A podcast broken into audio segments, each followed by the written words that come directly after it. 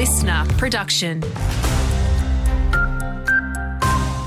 Good morning, it's Courtney Thomas with your latest local news. Fire ants are killing the grazing spots for our cattle, according to the Maranoa MP and the leader of the Nationals. It says around a billion dollars is being spent in an attempt to eradicate the pests from Queensland by 2032. David Littleproud says the situation is really dire. And in fact, they'll attack humans. And, and in and in cases, extreme cases, you can use, lose your life. Uh, you, you can, in extreme cases, there's reported deaths. There's no turning back for our local government candidates with nominations closed and just over a month to go until voting day. 58 people are in the race for the mayoral or councillor positions across Toowoomba, the Western Downs, and Maranoa.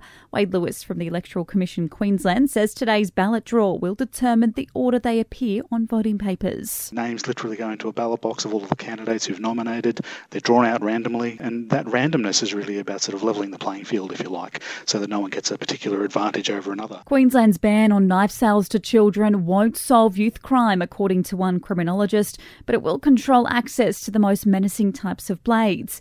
Griffith Uni Associate Professor Nadine Connell says even though offenders can access kitchen knives at home, they tend to prefer smaller, concealable weapons. If we're not stopping individuals with a history of domestic violence from buying kitchen knives, we probably don't have to worry about our young people grabbing mom's chopping block on their way out the door. She's also questioned whether we're comfortable giving more police powers to stop and search young people for weapons in places like shopping centres without good reason. And Toowoomba's LifeFlight Rescue Base is getting bolstered with three new critical care doctors.